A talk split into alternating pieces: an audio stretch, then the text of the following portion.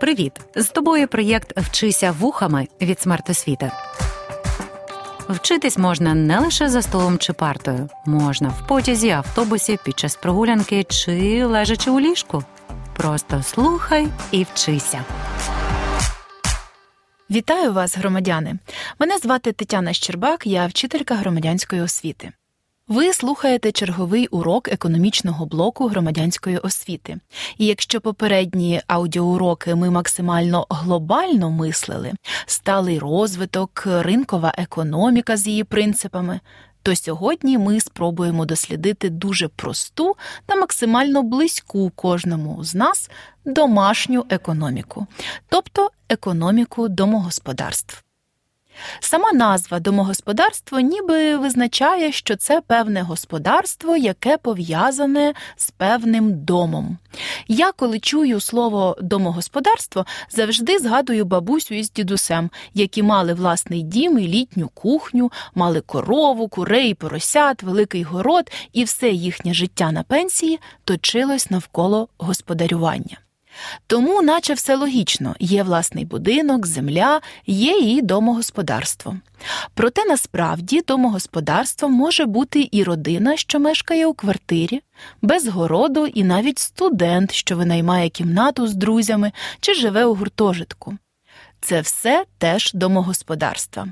Так, вони різні, але однаково важливі учасники економіки бо споживають товари і послуги, а ще постачають на ринок робочу силу.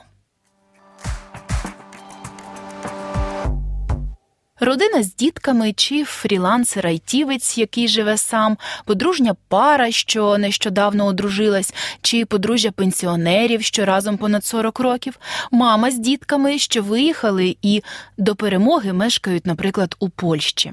Всі вони окремі домогосподарства в економічному сенсі, оскільки мають спільний бюджет і проживають разом. У кожного домогосподарства, як і у кожної родини чи людини, своя історія, але з економічної точки зору домогосподарства мають спільні ознаки та функції, якими б різними вони не здавались на перший погляд. Усі домогосподарства можуть постачати певні ресурси: робочу силу, капітал, наприклад, у вигляді заощаджень, а ще майно. Згодні, наприклад, подружжя пенсіонерів здає в оренду квартиру, якою володіють. Фрілансер створює дизайн додатків, який купує закордонна компанія, тобто фрілансер постачає свої послуги на експорт. Подружжя працює лікарями, тобто надають свою робочу силу і розум, уміння, досвід на ринок праці. Родина також заощаджує кошти на купівлю власного житла. Заощадження накопичує в банку, а отже, постачає капітал для економіки. Цей капітал бере як кредит інша родина, що розвиває власну справу. Вони володіють кав'ярнею і планують відкривати ще одну. В економіці все пов'язано між собою. І якщо дивитись на світ як економісти, то можна помітити цікаві взаємозв'язки та економічні закони скрізь навіть на власній кухні. Так, процес постачання будь-яких ресурсів домогосподарств нерозривно пов'язаний із споживанням. Наведу приклад із подружжям фінансових аналітиків, які працюють у міжнародній інвестиційній компанії. Вони двічі на місяць отримують заробітну плату за свою працю. Вони аналізують різні ринки та компанії з точки зору інвестиційної привабливості, складають інвестиційні прогнози, щоб якомога вигідніше інвестувати кошти клієнтів. Отримані гроші родина витрачає на харчування, одяг, сплату комунальних платежів і так далі. Чим ефективніше вони працюють, тим кращі фінансові показники компанії, і тим більше вони отримують доходів, тобто зарплати. Відповідно, більше мають можливостей купити те, чого потребують чи хочуть. Таким чином, домогосподарства є одночасно і постачальниками ресурсів, і споживачами товарів і послуг. Ті домогосподарства, які витрачають менше, ніж заробляють, можуть заощаджувати, тобто накопичувати ресурси, мати депозити, наприклад, у банку, або ж е, займатися інвестуванням чи навіть стартувати власні бізнеси. Домогосподарства є тією першою економічною ланкою, з якої розвивається і зростає економіка, примножується добробут громадян і країни. От, наче з вами поговорили про буденне, а тим часом виокремили основні функції домогосподарств. Їх чотири. І якщо двома словами описати кожну, то це постачання ресурсів, споживання ресурсів, заощадження доходів та інвестування доходів. Споживання товарів і послуг відбувається постійно і теж стимулює розвиток бізнесу. Пам'ятаєте, у попередньому уроці ми говорили, що ринкова економіка здатна до саморегулювання. Невидима рука ринку підштовхує і споживачів, і виробників до раціональних рішень, а держава втручається мінімально в ринкову економіку. У процесі споживання держава виконує важливу функцію це захист прав споживачів. Держава стає на бік людини, задовольняти потреби якої і покликана економіка.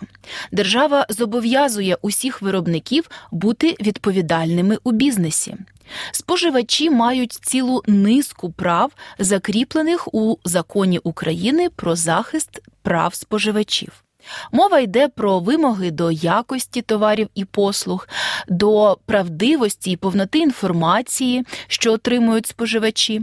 Також закон встановлює процедуру повернення і обміну товарів, визначає гарантії та терміни розгляду претензій. Зрештою, знати свої права споживача дуже корисно. Це також допомагає заощаджувати кошти. Бувало у вас таке, що купили взуття чи куртку, наприклад, а розмір не підійшов. Згідно закону, протягом 14 днів можна повернути товар продавцю, а він повертає гроші за товар. Я ось нещодавно перенесла свою поїздку в Київ на інші дати. Квиток на потяг я повернула в додатку Укрзалізниці менше ніж за одну хвилину, і вуаля, кошти повернулись на карту того ж дня. Знати свої права вигідно, друзі. А тепер повернімось до наших домогосподарств. Для мене домогосподарство дуже схоже на підприємство в мініатюрі. Якщо маєте на меті одного дня стати підприємцем, а про підприємництво ми поговоримо в наступному уроці, почніть з управління вашим домогосподарством. Нехай це буде вашим першим успішним проектом. Почати досить просто. Записуйте всі доходи і витрати та ухвалюйте раціональні економічні рішення вдома. Це перший свідомий крок до майбутнього фінансового успіху і добробуту. Різний рівень достатку родини в умовах ринкової економіки це нормально. Багатство родини насправді красномовно говорить про те, що родина навчилась раціонально керувати власними ресурсами, добре заробляти і ощадливо витрачати, накопичувати і примножувати статки. Тому бути заможнім це не привілей і не випадковість, а радше свідомий вибір і логічний наслідок певних дій і рішень. Прагнення кожної людини та окремого домогосподарства до заможнього життя є добрим прагненням, і, зрештою, це призводить до зростання економіки країни і світу. З такого прагнення, як правило, і починається успіх. Джон Рокфеллер, один з найбагатших людей усіх часів, американський підприємець, нафтопромисловець, говорив, що ваше багатство залежить від ваших рішень. Тож скоріше ухвалюйте рішення бути багатим і продумуйте стратегію управління домогосподарством, до якого зараз належите. Яким би зараз не був фінансовий стан вашої родини, ви можете стати тим, хто його покращить. Уявімо, що рішення покращити фінанси родини прийнято. З чого почати? Що і куди записувати, як рахувати і аналізувати? Почніть з опису всіх доходів і витрат вашої родини. Якщо у вашій родині є, наприклад, двоє батьків, молодший брат, ви і бабуся, то це п'ять основних учасників. Кожен з вас важливий, бо кожен приносить певний дохід і потребує певних витрат. Підкреслю, що всі учасники домогосподарства мають спільний бюджет. От з підрахунку цього бюджету і варто почати. Уявімо, що надходження до сімейного бюджету це зарплата мами, прибуток тата підприємця, пенсія бабусі і надходження від оренди квартири, яка їй належить. Ще до надходжень можна було б віднести державні виплати різного роду, відсотки по депозитах в банку, власне, будь-які кошти, які поповнюють доходи родини. Якщо уявити дохідну частину бюджету домогосподарств у вигляді банки, то туди вміщуються усі види грошових та товарних надходжень, які мають усі члени родини за певний період часу. А тепер поміркуємо, які у нас є витрати, харчування, одяг і взуття, навчання і дозвілля, оплата комунальних платежів, оплата лікування, якщо таке потрібно, витрати на подарунки і відпочинок. Також родина може заощаджувати на більш вагомі покупки, нове житло, авто, відпустка, власний бізнес, навчання. Ще українська родина регулярно донатить, а це теж витрати. Ще у родині можуть бути платежі за кредитами, благодійні внески чи якась інша допомога, можуть бути видатки на оренду житла. Але наша родина, з прикладу, має власне житло, тому саме цієї статті витрат немає. Отже, будь-які регулярні чи нерегулярні оплати товарів і послуг для домогосподарства це видаткова частина бюджету. Всі доходи додаємо в банку, а всі витрати із банки віднімаємо. Прості дії, а вийде цілий бюджет домогосподарства. А що, якщо доходів на все не вистачає? А що робити, якщо ця уявна банка вже порожня, а найближчі кошти туди вийде додати аж через тиждень? Це резонні питання. Така ситуація може трапитись у будь-якому домогосподарстві, у бізнесі і навіть у цілій країні. І є лише два шляхи для вирішення цієї ситуації, яку, до речі, називають дефіцитом бюджету. Перше рішення необхідно зменшити витрати, що люди зазвичай називають економією. Або друге рішення збільшувати доходи, більше заробляти, іншими словами. Бюджет, у якому витрати більші за доходи, називають дефіцитним. А якщо навпаки, то це профіцитний бюджет. Звісно, інвестувати, купувати бажані речі та подорожувати набагато приємніше, ніж постійно економити. Згодні? Тому раджу планувати бюджет заздалегідь, обдумувати покупки. Мати багато витрат це нормально, мати мрії і бажання теж добре. Ще краще, коли на всі ці треба і хочу вистачає грошей. Протягом навіть першого місяця ведення бюджету ви одразу зрозумієте, чи є ваш бюджет профіцитним чи ні. Які витрати є найвагомішими, які з них можна зменшити. Планування і фіксацію можна робити за допомогою сучасних програм і додатків, а можна просто в записнику. Це не принципово. Понад 20 років тому, коли я стала самостійним домогосподарством, тобто поїхала від батьків, почала працювати і жити окремо, я вела свій бюджет на причепленому магнітиком до холодильника папірчику формату А4. Було не дуже зручно, але дуже очевидно, що мій бюджет дефіцитний. Та найголовніше, я побачила, які часом безглузді витрати з'їдають майже 20% моїх доходів. Так я почала планувати. І ось в момент, коли всі доходи і витрати пораховані та описані, може прийти розуміння, що наше домогосподарство витрачає свої кошти якось не дуже раціонально. Бо ж витрати, які не принесли цінності, але відбулись, це прямі збитки. Прикладів може бути безліч від замовленої в інтернеті чергової одежини, яка швидко зіпсувалась через низьку якість, до купленого в кредит смартфона. Цінність таких речей є мінімальною, а витрати на них є цілком реальними. Процитую Чарльза Калеба Колтона, британського письменника і колекціонера. Хто купує те, в чому немає потреби, скоро буде мати потребу в тому, що не в змозі купити. Дуже влучний вислів про надмірне людське марнотратство, яке часто стає причиною фінансових невдач. Раціональне планування доходів і витрат домогосподарств допомагає сфокусуватись на важливому, зменшити неефективні покупки, збалансувати бюджет. Тут вам стане у нагоді математика і інформатика, оскільки певні статті доходів і витрат можна легко групувати і структурувати. За статистикою, українське домогосподарство складається в середньому з двох осіб, і половину доходів витрачає на харчування. Для порівняння в США та Європі середньостатистично цей показник складає до 20%. Звісно, це не говорить про те, що українці більше їдять. Статистика в тарілку не заглядає. Середні доходи українців суттєво нижчі, ніж у США чи Європі, тому і структура їх розподілу відрізняється. Харчування є базовою фізіологічною потребою людей і в США, і в Україні, тому економити на харчуванні, напевно, ідея не з кращих.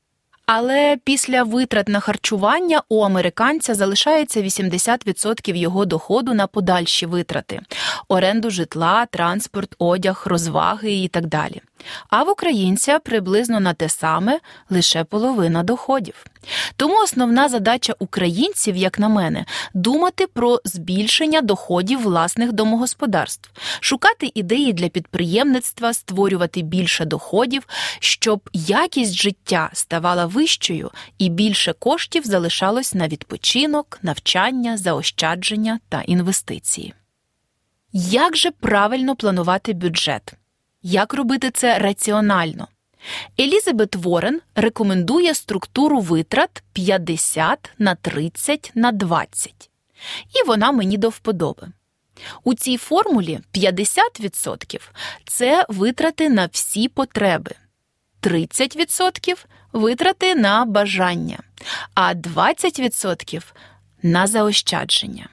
Цю структуру можна адаптувати і до українських реалій, забравши, наприклад, 10% на ЗСУ, як внесок у наше найбільше бажання перемогу.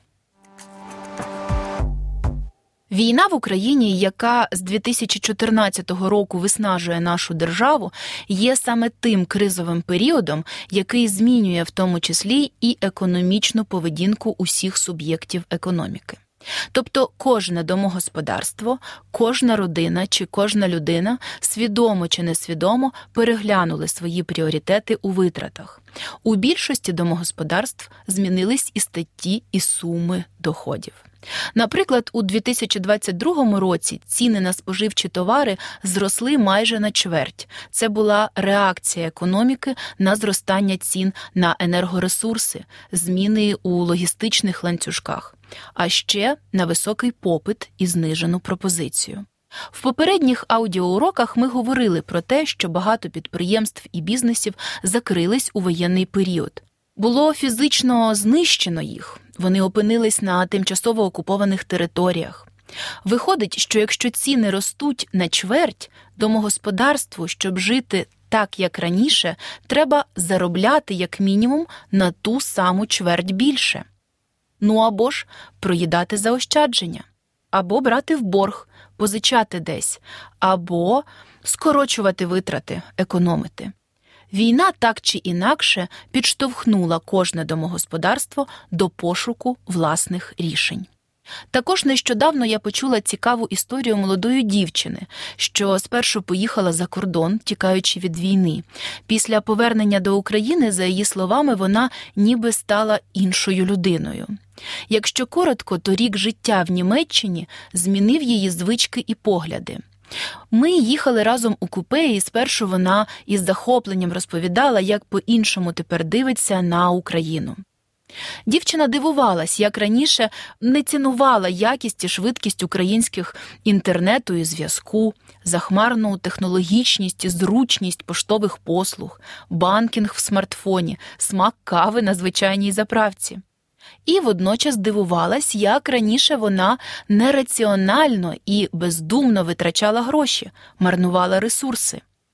Уявляєш, я могла взимку, коли в кімнаті ставало жарко, відкрити вікно, а не прикрутити батарею, чистила зуби, не закручуючи кран, і взагалі не звертала увагу на стійки з дисконтованими продуктами в супермаркеті. А в Німеччині у мене була гра Врятуй йогурт чи банан. Це ж класно купувати пару бананів, які я зразу з'їм удвічі дешевше, бо завтра їх просто викинуть. Ми сміялись з цих навичок виживання українців у Європі, а втім, це і є свідоме споживання.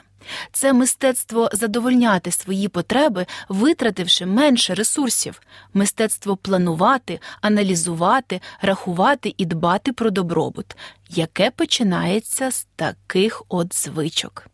Я дуже люблю такі історії, але нам час підсумувати. Отже, бюджет домогосподарства це план усіх вхідних та вихідних фінансових потоків, тобто доходів і витрат, які відбуваються за певний проміжок часу. Якщо доходи переважають витрати, то такий бюджет називається профіцитним. До доходів можна віднести всі види фінансових надходжень, які отримують усі учасники домогосподарства від активної діяльності, володіння майном, інвестицій, соціальні виплати та подарунки. До видатків домогосподарств належать всі оплати за товари і послуги, які споживає домогосподарство. А прагнення домогосподарств до добробуту, свідоме і раціональне споживання, планування і заощадження це запорука ефективної економіки. І як широка глибока річка починається з маленького джерела чи струмочку, так і сильна економіка країни починається на кухні маленького домогосподарства. Так, так, саме на вашій кухні. З вами була я, Тетяна Щербак. Почуємось на інших аудіоуроках. Проєкт Вчися вухами творить громадська організація Смарт Освіта за підтримки Educo Foundation.